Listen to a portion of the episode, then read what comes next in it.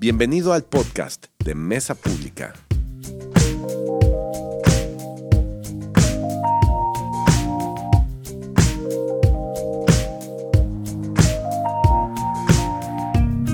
Y hoy es un gran día porque estás tú aquí, primeramente.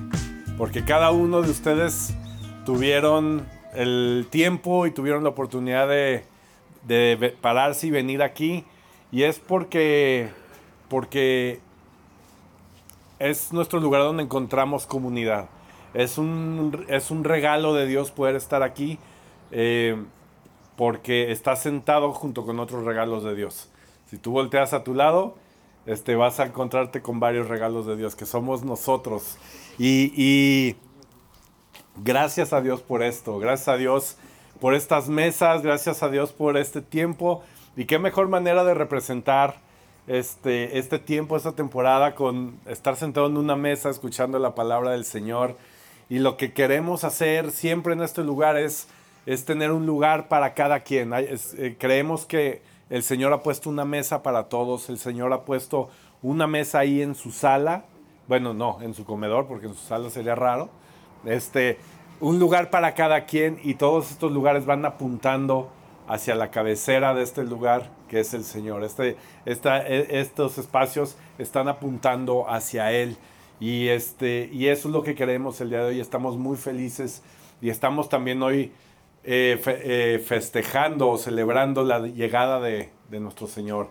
Es una temporada muy especial, pues se viene la Navidad y, hoy eh, lo, lo vamos a festejar a través de nuestra posada. Y con todo esto en mente, yo quiero traer un pequeño mensaje este, que creo que, que viene muy, muy ad hoc para, para la ocasión, para todos nosotros. Y en base a lo que hemos estado escuchando por las últimas semanas acerca de este mensaje de la gracia increíble del Señor, de esta gracia inmerecida que al recibirla somos justificados delante de Dios, somos aceptados pues eh, delante de Él y no tuvimos que hacer nada en nuestra vida más que con una llave llamada fe que fue dada a nosotros, tuvimos este acceso libre a, a Dios. Y eh, yo quiero seguir con esto, tengo muchas cosas que decir, eh, tengo tantas ideas y tantas emociones, entonces ténganme un poquito de paciencia porque de verdad quiero, quiero comunicarlo lo mejor posible, así que me voy a hacer, eh, como, como estoy aprendiendo a hacer, eh, a, hacerte un poquito tonto cuando le das un, traguito del agua para pensar mejor. Ah, y se ve como más inteligente. Entonces, si me ven haciendo eso, digan, ah, qué inteligente, pastor. Oigan, pues, este, todo esto que les estoy diciendo, todo esto que estamos haciendo aquí, lo, lo hacemos porque, porque creemos que Jesús es tan, tan bueno que nos faltan, nos sobran razones para juntarnos y celebrar. Y estar juntos es, es como les digo, es, es un regalo de Dios. Bien podemos estar en nuestras casas con nuestras familias, sentarnos y decir, mira, sí, creemos en Dios y todo, y tiene un valor hermoso, no me lo tomen a mal. Esto es algo, es, es un tesoro hacerlo en casa. Pero el hecho de poderlo hacer en comunidad es un regalo aún más profundo, es algo muy grande y, y- y sí, yo sí lo veo con, con mucho peso de parte de Dios el podernos juntar y, y- y experimentar juntos, recibir este regalo de gracia juntos, ese regalo que se llama gracia de parte de Dios y voltear a ver al de al lado y decir, wow Dios, que cuánta gracia has tenido con nosotros. Y hace ratito que estábamos eh, haciendo todo eh, el montaje y todo esto, oramos y, sentíamos un, como que un sentimiento de, de- válgame la redundancia, de agradecimiento con el Señor. Y creo que el día de hoy se siente mucho este agradecimiento con Dios. Yo estoy muy agradecido, en especial, vean todo esto, por favor. Tenemos un equipo de voluntarios impresionante, todo lo que está ahí, las mesas, los centros de mesa, esta producción, el café, todo lo que está sucediendo, el audio, todo, todo. Es un equipo hermoso de gente que está apasionada por servir al Señor. Es gente que está aquí este, invirtiendo su, su- tiempo, sus semanas, sus ideas para poder servir a los demás. Y qué padre poder estar en un lugar donde podemos servir y servir y servir y dar. Y yo quiero mi mensaje de hoy enfocarlo hacia allá, hacia ser una comunidad que no solamente está aprendiendo a, entender y a escuchar acerca de la gracia de Dios, sino que eh, eh, de cierta manera empezar a nosotros como, como iglesia, como comunidad, compartir de esta gracia hacia otras personas, compartirla hacia afuera, pues. Eh, hacer, entender esta gracia y, y, aventarla hacia, salpicar, pues, hacia afuera esta gracia. Y creo que estamos llamados hacer esto. Como, como hermanos, como comunidad, estamos llamados a no solamente entender y, abrazar esta, esta gracia. O sea, imagínense, estamos llamados a aceptar un regalo. Aceptar un regalo. Es como, como si ahora en Navidad tú llegas con, con, un niño y con tu hijo o tu sobrino o tu hermanito, no sé, y le das un regalo y le dices, tu tarea hoy te tienes que concentrar porque tienes que aceptar este regalo. Imagínense qué trabajo le va a costar a un niño decir, híjole, déjame, a ver, déjamelo ahí y regreso en ocho horas para ver si sí lo acepto o no. Entonces, e, e, e, es esto, ¿no? Es, ser esta comunidad que trabaja para entender y recibir este regalo de la gracia, este regalo que es, válgame la redundancia, gratuito, recibirlo y no solo esto, sino decirle a todos los demás, oigan, escuchen estas noticias, yo no... ¡Wow! La gracia de Dios. ¡Boom! Escúchala. Es, es algo maravilloso para ti. Y este... Y yo quiero empezar con, con, esto en mente de la gracia y, cómo podemos dar hacia afuera, cómo podemos dar esta gracia. Yo creo que para mí uno de los, de los eh, ah, ¿cómo será? Eh, como el rasgo, uno de los rasgos más grandes de la gracia en nuestra vida o algo que se puede semejar. ¿Sí se dice bien? Semeja.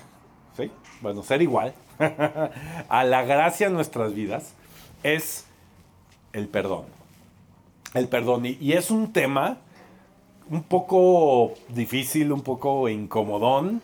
Este, o quizás eh, en un ambiente de iglesia hasta un tanto cliché, ¿no? Ah, hoy hablaron del perdón en la iglesia. Ay, sí, Pero yo quiero, yo quiero enfocarme un poquito en esta idea de, a ver, ¿qué tiene que ver la gracia de Dios y, lo que me estás diciendo que es un regalo y, cómo, cómo, que vamos a dar y cómo que viene el perdón? Eh, yo, yo quiero eh, enfocarme en esto. ¿Se acuerdan cuando están los discípulos de Jesús con, el Señor. Están ahí cenando y de repente uno de ellos le pregunta, oye Señor, ¿y, cómo? Enséñanos a orar, o sea, ¿cómo le hacemos? ¿no? Y, viene esta famosísima oración que se escucha por todo el planeta, que, que les enseña a los discípulos y empieza diciendo, Padre nuestro. ¿Se acuerdan? Entonces, número uno, a mí me encanta cómo empieza Jesús. No les dice, a ver, Pedro, mira, ahí te va. Esta es la oración que tienes que hacer. Repite después de mí. Señor, Señor, me arrepiento de mis pecados, perdóname, discúlpame. Y ya después, ok, ahora sí, ahora sí, éntrale a tu, a tu oración. Ahora sí, éntrale al reino de Dios. No, le dice, Padre nuestro. la primera frase, papá, papito, papi, mi familia, mi cercanía. Le dice, Padre nuestro, ya eres mi Padre, pues. No tuvo que pasar nada más.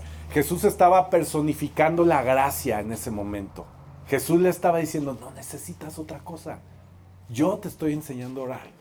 Y me encanta cómo a través de, eh, eh, eh, tú lees la Biblia y hay muchas enseñanzas de Jesús que dicen, ustedes han escuchado esto, pero yo les digo esto. Ustedes han escuchado, pero yo les digo.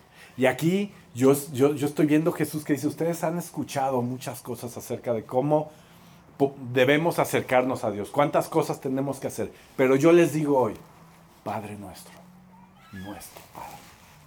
¡Wow! ¡Qué impresionante! Y después más adelante viene una frase muy famosa en esta oración que dice, perdónanos nuestras deudas en Mateo 6, 12 Perdónanos nuestras deudas, como también nosotros hemos perdonado a nuestros deudores. Esta es una, una de las traducciones. En otras traducciones dice, perdona nuestras ofensas o nuestro pecado, como nosotros hemos perdonado a quien nos ofende o a quien pecan contra nosotros. Pero me gustó esta de la nueva versión internacional que dice, perdónanos nuestras deudas, como también nosotros hemos perdonado a nuestros deudores. Así que hoy vamos a hablar acerca de esta gracia hacia los demás y todo lo que tiene que ver con esta oración de Jesús. ¿Está bien? ¿Les parece bien? Vamos a leer esta porción de Mateo 18 y, este, y ahorita vamos a orar después. ¿Les parece bien? Mateo 18, 21 dice, Pedro se acercó a Jesús y le preguntó, Señor, ¿cuántas veces tengo que perdonar a mi hermano que peca contra mí? ¿Hasta siete veces? Yo me imagino aquí a Pedro como medio luciéndose, ¿no? Así como que voy a hacer una pregunta súper inteligente para que todos los once discípulos se pongan, que digan, oh, Pedro, Pedro, digo, Pedro levanta la mano, Señor, ¿cuántas veces debo de perdonar a mi hermano que pecan contra mí? ¿Hasta qué? ¿Unas siete veces? Oh, Pedro. Y en eso Jesús le dice, no te digo que hasta siete veces, sino hasta setenta, ¿qué? Y siete veces, le contestó Jesús. O sea, aquí como que Pedro le dijo, le voy a sacar el, el número que le gusta a Jesús. va a sacar el número santo, el número perfecto, siete veces. Y dice, sí, siete, no, setenta veces siete tienes que hacerlo. Y dice, y siguió Jesús y le dice, por eso el reino de los cielos se parece a un rey que quiso ajustar cuentas con sus siervos. Al comenzar a hacerlo, se le presentó uno que le debía miles y miles de monedas de oro. Como él no tenía con qué pagar, el Señor mandó que lo vendieran a él, a su esposa y a sus hijos con todo lo que, lo que tenía, para así saldar la deuda. El siervo se postró delante de él. Tenga paciencia conmigo, le rogó, y se lo pagaré todo. El Señor se compadeció de su siervo, le perdonó la deuda y lo dejó en libertad. Al salir aquel siervo se encontró con uno de sus compañeros que le debía 100 monedas de plata. Lo agarró por el cuello y comenzó a estrangularlo. Págame lo que me debes, le exigió. Su compañero se postró delante de él. Ten paciencia conmigo, le rogó, y te pagaré. Pero él se negó. Más bien fue y lo hizo meter a la cárcel hasta que le pagara la deuda. Cuando los demás siervos vieron lo ocurrido, se entristecieron mucho y fueron a contarle a su señor todo lo que había sucedido. Entonces el señor mandó mandar al siervo. Siervo malvado, le increpó. Te perdoné toda aquella deuda porque me lo suplicaste. Tú no debías también haberle eh, compadecido. perdón, tú no. Perdón, no veo nada. Ya. ¿No debías tú también haberte compadecido de tu compañero, así como yo me compadecí de ti?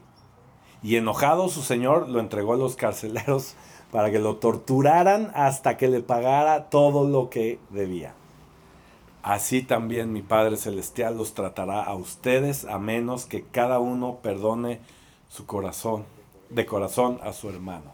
Imagínense en qué acabó esta pregunta de Pedro. qué tremendo, qué grueso, ¿no? Este, vamos a orar antes de seguir. Señor, gracias, gracias por este día. Gracias de nuevo, Padre. No podemos parar de decirte gracias, gracias, gracias por todo lo que haces en esta comunidad. Gracias por escuchar tantos milagros, Señor. Gracias por saber, Padre, y hacernos saber que tú estás aquí, que tú nos visitas y que tú, eh, que tú quieres estar cerca de nosotros. Te pido que uses mi corazón, mi boca, para que tú hables, Señor.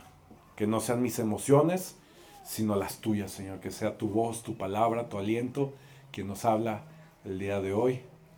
Que podamos escuchar de ti, Señor, y recibir estos mensajes en el nombre de Jesús y todos dijimos, amén, amén, amén, amén. Ok, antes de seguir en toda esta parte de la palabra, les quiero preguntar, este, ¿alguna vez eh, ustedes han sentido a Jesús personificado de cerca, o sea, como de cerquita? Es, es, es decir, han estado en una situación quizás tan mala que al final dices, uy, era- me sale, no, era Dios, o me mandó un ángel, o no, no, no, es que Dios estaba ahí en esa situación. ¿A alguien le, ha pasado esto de que le han librado de algo que han dicho, ay, híjole, no, es que, no, no, no, Dios estaba en esta, Dios, Dios me mandó a esta persona, ¿no? A mí me pasó una vez, este, que yo literalmente sentí que Dios llegó a rescatarme de una situación y fue en mi juventud y me daron un poco de vergüenza. Ya saben que yo siempre les cuento mis historias vergonzosas y más que por ahí vi que están llegando mis papás, pero lo tienen que saber. Este, yo en mi juventud, me acuerdo, yo, yo fui a un- ¿se acuerdan? Bueno, todos conocen la Gran Plaza que está ahí en Avenida Vallarta. Cuando recién la abrieron, no voy a decir mi edad, pero cuando recién abrieron esa plaza, este, me gustaba ir mucho ahí, sobre todo que mi escuela estaba cerca. Y me gustaba ir ahí, este, de vago, pues, o sea, saliendo de la escuela, ya sabes, te juntabas con amigos y todo eso. Un día, un buen día, este, se le ocurre a Alfredo, con un amigo, entrar ahí a los baños de, de- la plaza, ¿no? Y ahí estoy con mi amigo y nomás de repente oigo que se, se está riendo, ahí haciendo sus negocios. Y, y le digo, ¿qué te está riendo? Y me dice, mira, es que los baños se supone que son nuevos, pero mira, le está jalando y se empieza a tirar el agua. Horrible. Y yo así, ¿qué estás haciendo, brother? ¿Qué estás? No, mira, y empieza a hacer lo mismo en todos los baños. Y empieza a tirar el agua. Les prometo que yo me porté bien. Yo, yo estaba nomás viendo y yo me reía, la verdad. Dije, este cuate, ma". pero como que cuando estás, tienes 14, 15 años, pues te da risa y estás, oh, bro, oh, qué cool, bro. Lo tengo que confesar.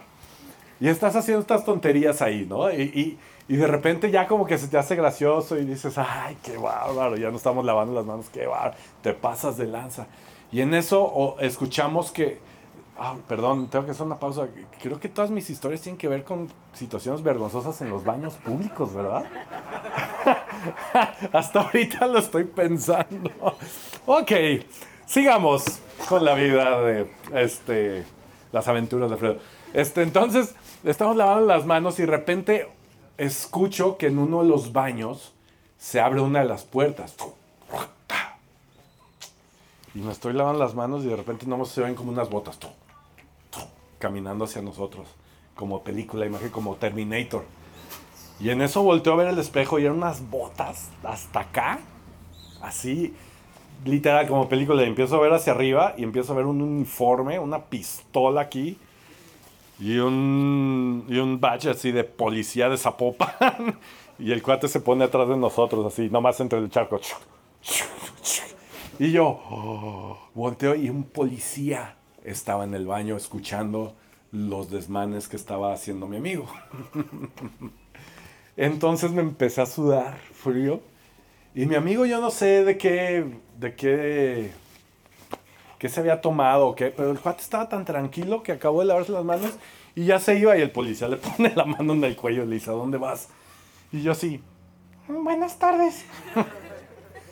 El policía se puso furioso y nos empezó a regañar y nos dice, ¿qué no les da pena? ¿Cuántos años tienen? Y nosotros así, "Mm, eh, mamá. Y así, este, no, no se van a ir de aquí. Y ahí saca el radio y un 47, tenemos a dos, no sé qué. Y en eso se hace un alboroto llegan un montón de policías al baño. Y mi amigo y yo así sudando y dije, ya nos cargó aquí el payaso. Voy a hablarle a mi mamá desde los separos. Este, ya valió. En fin. Total que el policía dijo, ok, el castigo que les vamos a poner es que está fácil, tienen que trapear todo el cochinero que hicieron del baño público. Ajá. Y yo estaba, yo dije, no, o sea, híjole, sí, tengo un compromiso, discul con gusto lo haría, no, y me cerró la puerta, no. Y estábamos así, dije, no puede ser. Entonces llegó el mismo policía y nos trajo los trapeadores.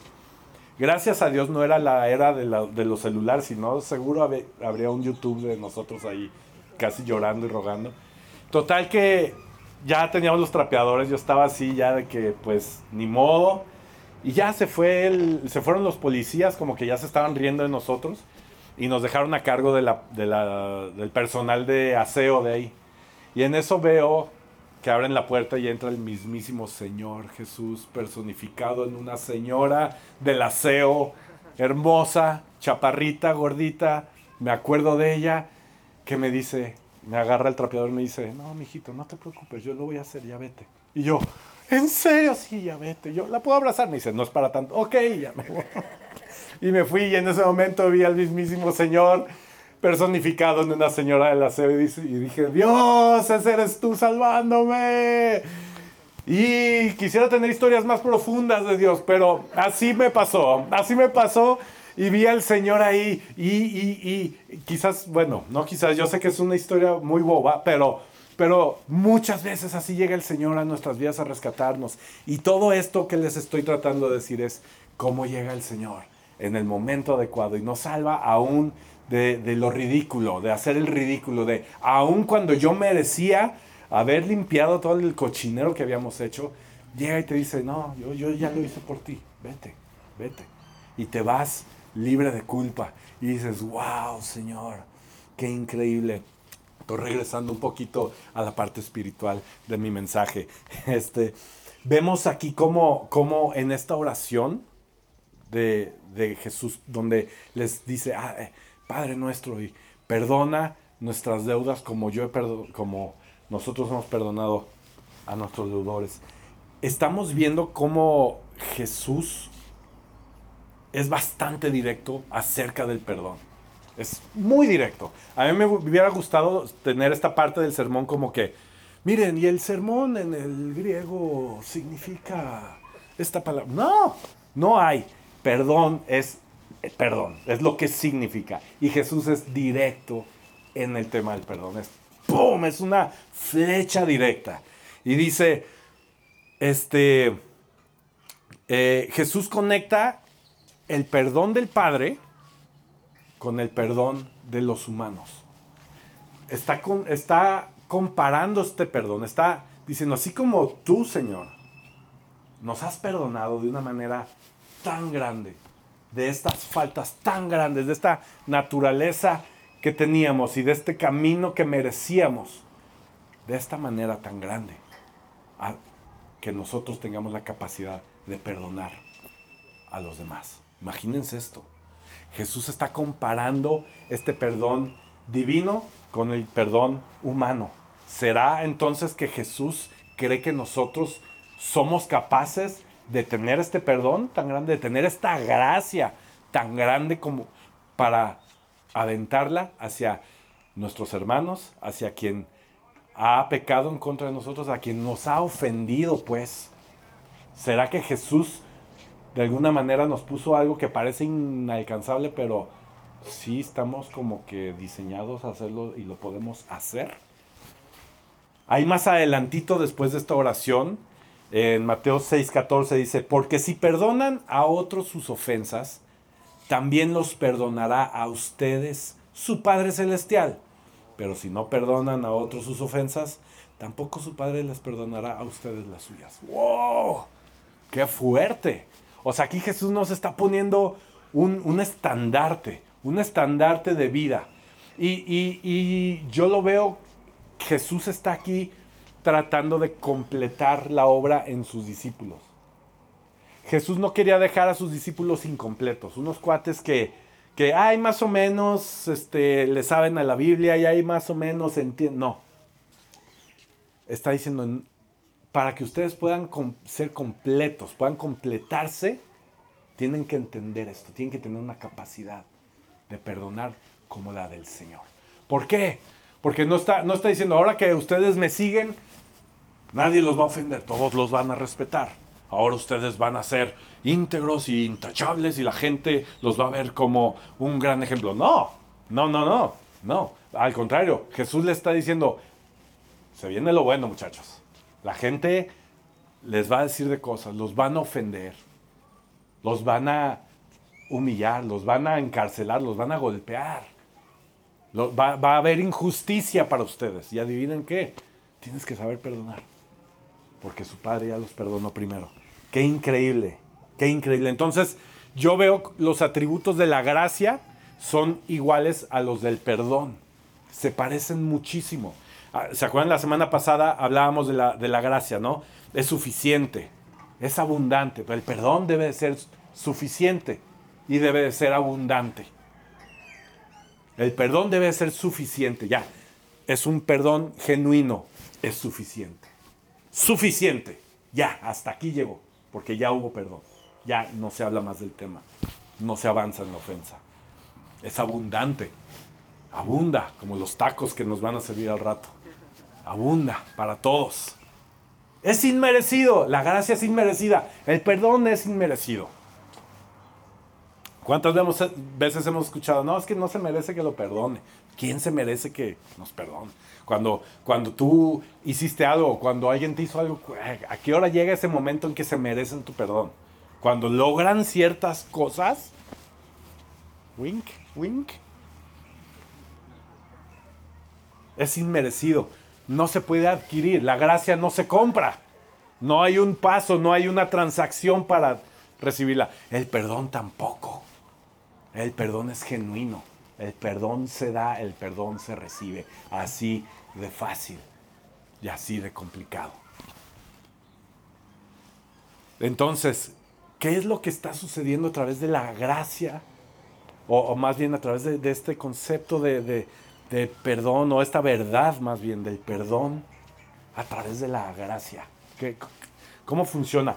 Eh, una vez que hemos encontrado y, recibido y entendido la gracia de Dios, experimentamos algo nuevo que se llama libertad. ¿Están de acuerdo? Se llama libertad. Una vez que entendemos y recibimos la gracia del Señor, experimentamos algo nuevo en nuestra vida que se llama libertad. Se rompen cadenas, se empiezan a, a romper estos lazos que nos tenían amarrados desde el pasado, con personas, etcétera, etcétera, con situaciones, empezamos a experimentar una nueva libertad. Somos libres ahora para perdonar. ¿Cuántos, no levanten su mano, es, retórico, pero cuántos quieren ser libres de perdonar el día de hoy? Algo que esté ahí por años, alguna situación, alguna relación, que incluso tú crees que ya se le echó tierra ahí hace 10 años y quedó, pero faltó el perdón. ¿Cuántos quisieran esa libertad de romper esa cadena y decir, hubo perdón por la gracia de Dios, se terminó, punto, se acabó. La gracia de Dios perdona nuestra deuda y Jesús nos llama a perdonar las deudas de los demás. De igual manera, somos libres de perdonar el día de hoy. Este día tú tienes toda la libertad de perdonar o de pedir perdón. Así. Hoy, hoy quiere Dios que entendamos esto. Y este deudor de, esta parábola, pues obviamente somos nosotros, ¿no? O sea, eh, Jesús lo pone como, como, wow. Y, y al final, pues todos nos identificamos con esto, ¿no? imagínate esto, o sea, yo me, yo me puse a pensar, o sea, dice en esta, en esta porción, en esta traducción, el, deudor debía miles de monedas de oro, miles. Ahora, yo, yo, me, yo me di a la pequeña tarea y, este, de buscar, y hay, por ejemplo, hay una moneda de 200 pesos de, conmemoración de no sé qué, este, de, ah, es de 1810. Es una moneda aquí de México de 200 pesos. ¿Saben cuánto cuesta una moneda de esas? 75 mil pesos. Una moneda de oro. Pero si creen que estoy exagerando, pues le bajamos a lo, comercial. Un centenario.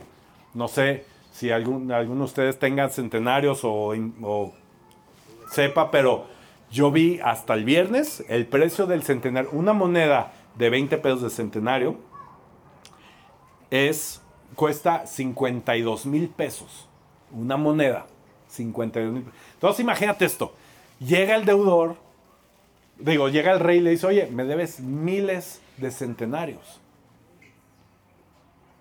Miles de centenarios. ¿Cuánto, cuánto tiempo le echas tú en tu vida para pagarme? ¿Cuántas horas de trabajo le echas para pagarme? Pues si haces las cuentas necesitas unas, unas 118 mil vidas, ¿no? o sea, necesitaría ser Mario Bros, pues, que tienes muchas vidas y tienes muchas monedas de oro. este, es imposible, pues, es imposible pagar esta deuda. No te, no te alcanza con tu tiempo de vida para, para pagar esta deuda. Imagínate. Y luego dice que cuando, cuando escucha, eh, escuchaba la gente, escuchó esta, esta eh, parábola, la gente se reía en, este, en esta porción de cuando decía Jesús cuánto le debía.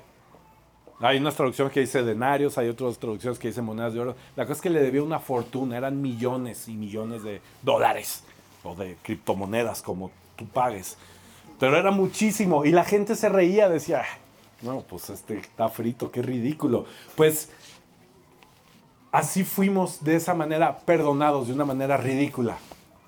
De una manera tan ridícula que parece una deuda que necesitabas varias vidas para solamente pagar esa deuda. De esa manera la pagó el Señor. Y de una manera ridícula fuimos liberados. Y, de esa manera ridícula obtuvimos libertad para nuestras vidas. ¿No les da alegría? Ya no se debe, pues. ya no están en el buró de crédito espiritual.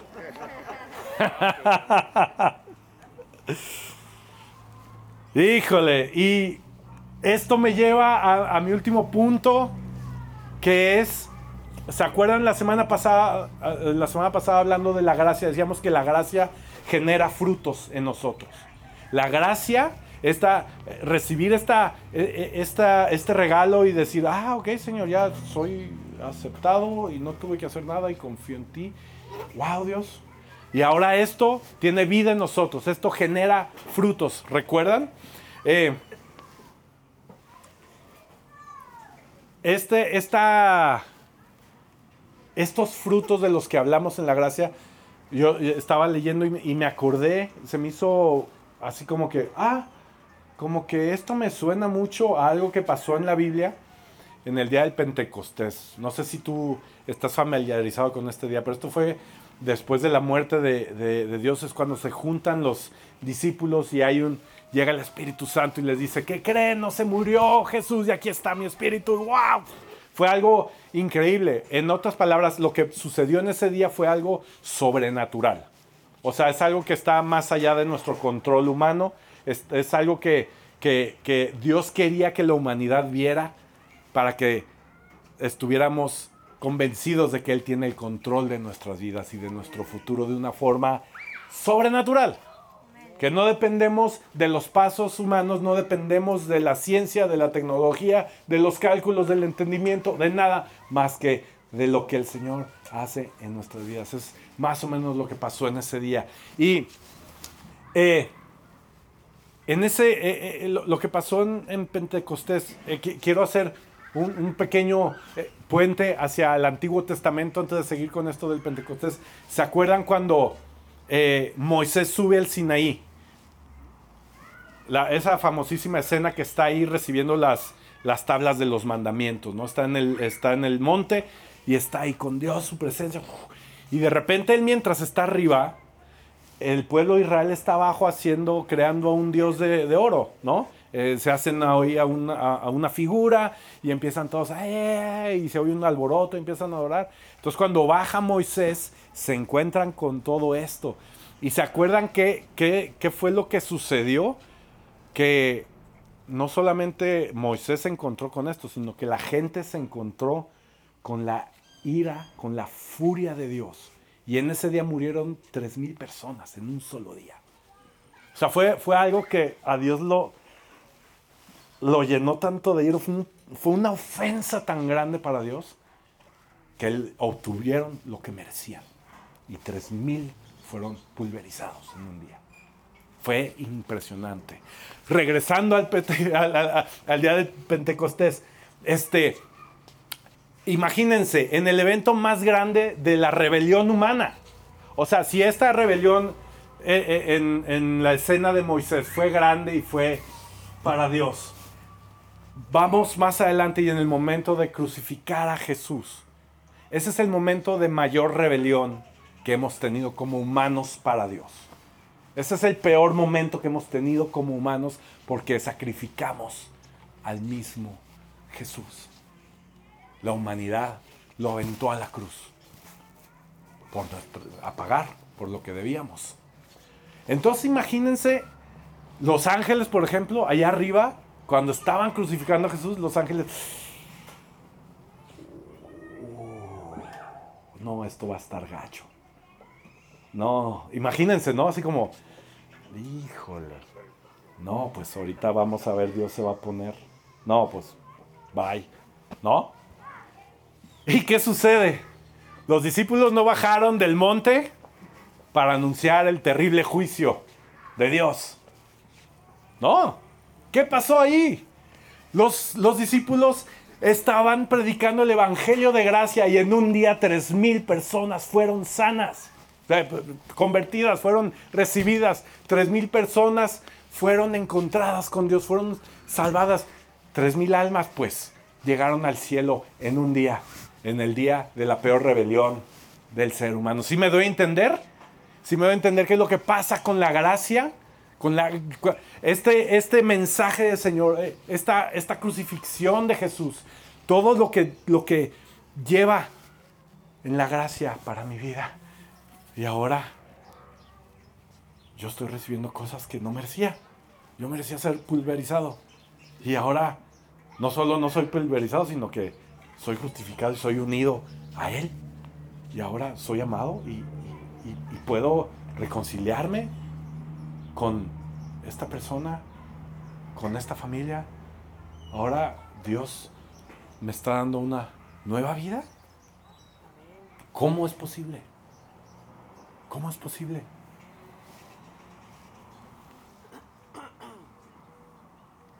No solo recibieron gracia los que merecían morir, sino que el fruto inmediato de todo esto que sucedió fue la manera en cómo empezaron a tratar a los demás. Vemos ahí que no solamente se convierten tres mil personas, o sea, tres mil personas son recibidas por el Señor, sino que empieza a suceder algo, empiezan a haber frutos, no se quedó hasta ahí la cosa, empiezan a haber frutos y empiezan a, dar de una forma extravagante. Si leen un poquito más adelante, eh, la gente que está ahí recibiendo al Espíritu Santo empieza a decir, oye, oye, este, tú, tú traes una, deuda. A ver, chicos, ¿cuánto traen? a ver, ahí está tu deuda, ya no te aflijas. Acá, necesitan una casa. Arthur, oye, acá le sobra una propiedad, vente. Y empiezan a dar de una manera sobrenatural. Algo que no había sucedido. Entonces, este fruto de la gracia, una vez que lo reciben, la gente empieza a ver los frutos de la gracia de Dios, del Espíritu en ellos. Y empieza, la gente empieza a dar, y empieza a dar, y se empiezan a preocupar por todos, que no les falte nada, y empiezan a vivir como una comunidad unida, como una comunidad unificada en el nombre del mismísimo Jesús, quien acaba de morir por ellos, a través de su Espíritu. y empiezan a dar, y luego no, no solamente dan y dan, y, y, a mí me encanta que como que parece que se les olvidó ya el mandamiento del diezmo que veían en el Antiguo Testamento, porque no dicen, ok, a partir de hoy vamos a dar el 10% de nuestras finanzas porque están, este, ya, ya ahí viene Pablo y va a hacer su, iglesia y, lo estamos haciendo juntos, ok, no, no, el 10 no, el 15, ok, el 15, no, o, o que ya haya llegado algún apóstol que haya dicho, no, ¿saben qué? Por la gracia de Dios se baja al 7%. No, no sucede eso. ya ni siquiera lo discuten. Empiezan a dar de una manera desvivida. La gente empieza a tener conciencia de las necesidades de cada quien y empiezan a reconocer que Dios es quien les da todo. Dios es el dueño de todo lo que tienen y dicen, ¿cómo voy a vivir al lado de esta persona que amo tanto y que le va a faltar algo? ¿Por qué? Porque el Señor es quien me está dando, es mi proveedor y yo sé que mañana me va a volver a proveer. Y yo sé que hoy te está proveyendo y mañana me va a proveer a través de ti. Y, y- y empieza a gestarse esta comunidad que se ve como que es lo que Dios quiere para nosotros. Qué increíble. Qué increíble forma de, de- recibir esto, recibir la gracia, perdonar y no solo eso, sino saborear los frutos de lo que Dios tiene preparado para nosotros. De una manera extravagante, de una manera impresionante. La gente ya no está tomando nota de cuánto hay que dar. No, no, no, no, no.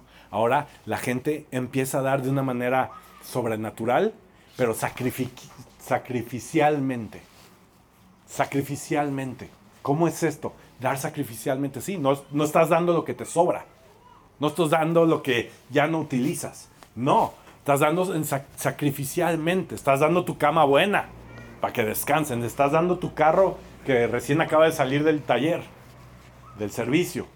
Estás dando lo mejor que el Señor te da de una manera sacrificial, porque reconoces que Él es tu proveedor. Y reconoces que Él te va a proveer de una u otra manera.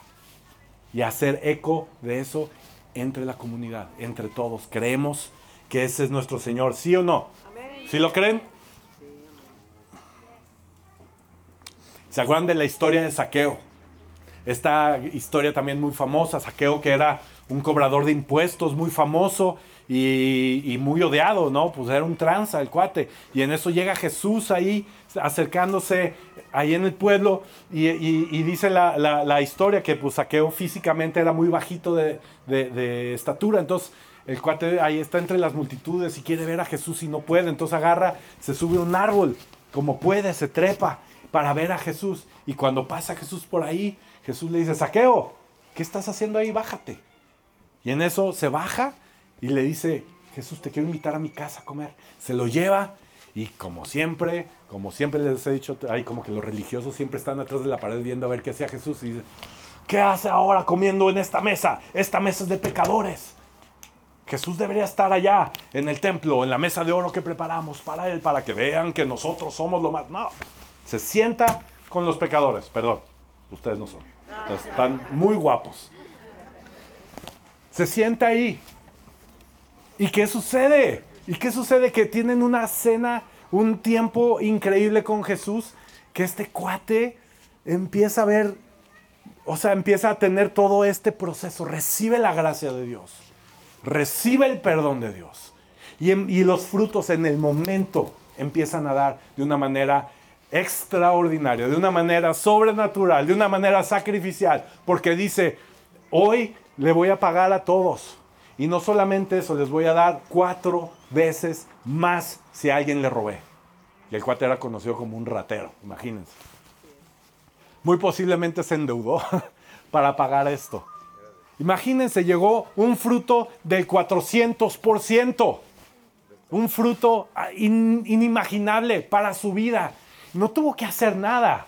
Bueno, se subió a un árbol, pero yo creo que Jesús sabía, sabía que estaba ahí. Jesús ya sabía que venía a buscar a Saqueo. Al final lo dice Jesús en esta historia, dice, yo he venido a sanar a los que están enfermos. He venido a, los, a buscar a los perdidos de corazón. Por eso me siento con Saqueo. Y ahora él encontró la salvación y encontró la vida eterna. ¿Y sabes qué? El fruto que originó esto fue al 400%. Al 400%. No fue al 1, no fue. Ah, te doy la mitad. Bueno, apagos, don Memo. Ay, apaguitos. No, no, no. ¿Cuánto le robé? Va, va cuatro veces. Perdón. ¿Qué, qué cosa tan impresionante. Lo que les quiero decir en otras palabras el día de hoy, amigos, es que estamos sentados aquí porque reconocemos que este mundo vive en medio de una desgracia muy grande. O sea, una falta de gracia, pues. Pero tenemos una gracia que cae cuatro veces y más ante nosotros. Sin tener que hacer muchas cosas, sin tener que hacer nada, pues. Y esta noticia la tenemos que dar, esta noticia la tenemos que vivir, esta noticia la tenemos que compartir. Esta gracia ante la desgracia de este mundo. Es un mundo que oímos cada noticia, cada día hay una desgracia, hay algo que está sucediendo, pero está este lado gigantesco que es la gracia de Dios, que nos, que, nos, que nos abunda, que nos cae como una lluvia y nos moja y nos, y nos llena como un río. Su gracia increíble. Quiero acabar con esto en Mateo 5, 43. Aquí está esta frase que les decía. Jesús les dice, ustedes han oído que se dijo, ama a tu prójimo y odia a tu enemigo. Pero yo les digo, amen a sus enemigos y oren por quienes los persiguen, para que sean hijos de su Padre que está en el cielo. Él hace que el sol, perdón, Él hace que salga el sol sobre los malos y buenos y que, lluvia, y que llueva sobre justos e injustos. Si ustedes aman solamente a quienes los aman, ¿qué recompensa recibirán? ¿Acaso no hacen esto hasta los recaudadores de impuestos? Y si saludan a sus hermanos solamente, ¿de qué más hacen ustedes? ¿Acaso no hacen esto hasta los gentiles? Por tanto, sean perfectos, así como su Padre Celestial es perfecto. Es lo que les decía que Jesús quería cerrar este, esta perfección en sus discípulos, en su gente. Sean perfectos. Wow, Señor, ¿cómo puedo ser perfecto? Ama. Ama. Ama. Porque el sol sale para los buenos y para los malos. Y le llueve a los buenos y a los malos. Pero con el amor de Dios. Con el perdón. Entendiendo este sabor de gracia. Así podemos ser perfectos ante los ojos del Señor. Qué increíble. Qué impresionante. Me encanta que Isaías, el profeta, eh, él hace una, una, una, imagen de cómo se ve el reino de Dios. En, en, su libro vemos que él pone una imagen de cómo, de cómo se ve en Isaías 55, 1. Dice, Vengan a las aguas todos los que tengan sed. Vengan a comprar y a comer los que no tengan dinero. Vengan, compren vino y leche sin pago alguno. Así se ve el reino de Dios. Vengan, compren. Es el buen fin. Oye, no me llegó mi aguinaldo. No necesitas. Vente. Vente. Así se ve el reino de Dios. Para todos. Para todos. Y quiero cerrar con esta último que hemos estado eh, hablando por los últimos domingos, Romanos 5, que dice, en consecuencia, ya que hemos sido justificados mediante la fe, tenemos paz con Dios por medio de nuestro Señor Jesús. Tenemos paz a través de esta fe que nos justifica. Ya tenemos paz con Dios. Esta paz con Dios significa que ya tengo paz. Tengo paz con mi esposa, tengo paz con mi vecino, tengo paz con estas relaciones rotas, tengo paz con este mundo que nos anuncia desgracia tras desgracia. Por años, guerras que nosotros ni sabemos de quién la empezó, pero sabemos que se están dando con todo porque hay desgracia.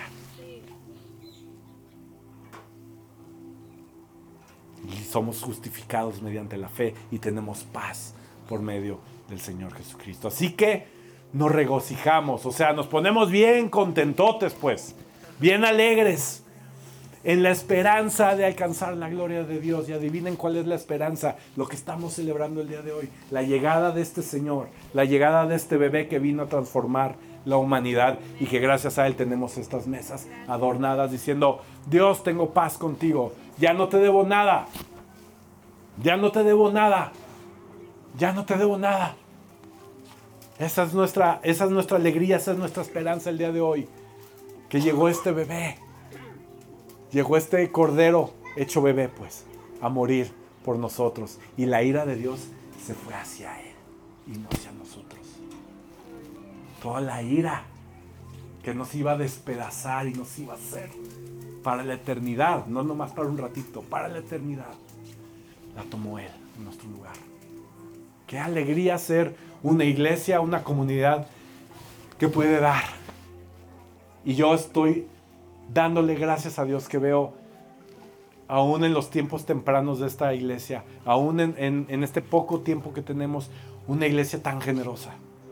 Una iglesia tan llena de deseos de servir a Dios y que Dios nos lo multiplique y que podamos ver estas, eh, eh, estas vidas transformadas, no solo las nuestras, sino que empecemos a ver esta gracia salpicándose por todos lados, hacia afuera, hacia nuestra ciudad. Amigos, esta ciudad necesita la gracia del Señor.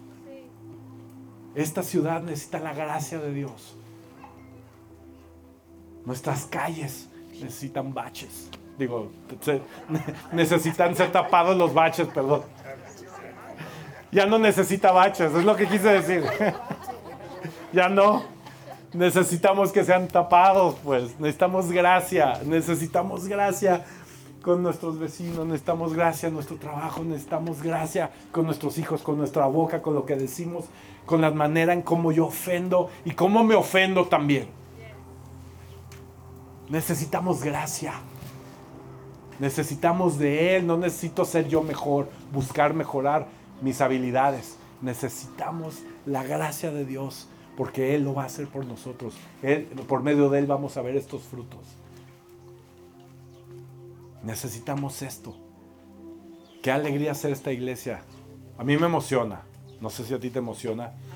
Eh, estamos viendo, ahí trajimos, eh, eh, hemos estado este, requiriendo por medio de redes sociales y, en anuncios, estamos apoyando lo que hace este, Israel y Katrina a través de Mark by Heaven, esta organización que va a unas comunidades aquí en, en cerca de Chapala, unas comunidades en tremenda necesidad. Y Dios está ya en, esta etapa de iglesia tan pequeña, Dios ya quiere salpicar su gracia allá afuera. Y hay necesidades y oigan, y, ya, ahí hay un montón de cosas. Gloria a Dios, gracias amigos, gracias. Qué hermosa iglesia que es donde estamos todos sentados en, medio de la generosidad y en medio de la abundancia de la gracia del Señor. Y así como esto queremos dar más y más porque sabemos quién es nuestro proveedor. Sabemos quién nos ¿Quién nos provee cada día? Y ya me le voy a parar porque ya huele mucho tacos. Peinecillo huele muy bien hasta acá. y si te quieres poner de pie, yo te invito a que vamos a pedirle a Dios juntos por esta gracia de dar hacia afuera y este perdón que, que ha estado ahí amarrado por tantos años y estas cadenas que se han estado rompiendo, yo estoy convencido que Dios ha estado rompiendo varias cadenas en los últimos domingos. Y yo quiero pedirte ahí donde estás, que tú abras tu corazón. Si quieres levantar tus manos, te quieres sentar, si te quieres mover, haz lo que tú quieras hacer. Pero déjate digo esto, Dios quiere hacer esto el día de hoy en tu vida. Dios quiere liberarte, pues. Dios quiere traer esta, esta libertad en tu vida el día de hoy. Porque hemos sido esclavos, pero hasta aquí, hasta aquí, suficiente. Llegó su gracia y por su gracia se rompen las cadenas. ¿Qué les parece? ¿Bien? Vamos a orar. Señor, Padre, te pido que todos los que estamos aquí, Señor, podamos recibir esta libertad que viene de tuya, Señor, este perdón por medio de ti, por medio de tu gracia, de tu palabra, por medio de tu persona, Señor. Que podamos sentir, Padre, que se rompen estas ataduras. Yo te pido que las rompas en el nombre precioso de Jesús y que tengamos esta libertad de caminar hacia adelante de una manera libre, de una manera amada, Señor. Que nos sintamos amados por ti amados por el Padre. Oh Padre nuestro, que estás en el cielo, que tu nombre sea glorificado y santificado. Que nuestras bocas celebren quién eres tú. Gracias porque de tal manera nos amaste que enviaste a tu Hijo para que yo pudiera creer y obtener la vida eterna contigo. Gracias por esta promesa, gracias por este regalo. Hoy celebramos esta Navidad de esta manera, Señor. Con un corazón agradecido ante ti, Señor. Decir, ya no debo. Fuimos perdonados. La deuda se acabó. La deuda fue perdonada. Y ahora tenemos paz delante de ti, Señor. Gracias, Señor. Gracias, Señor.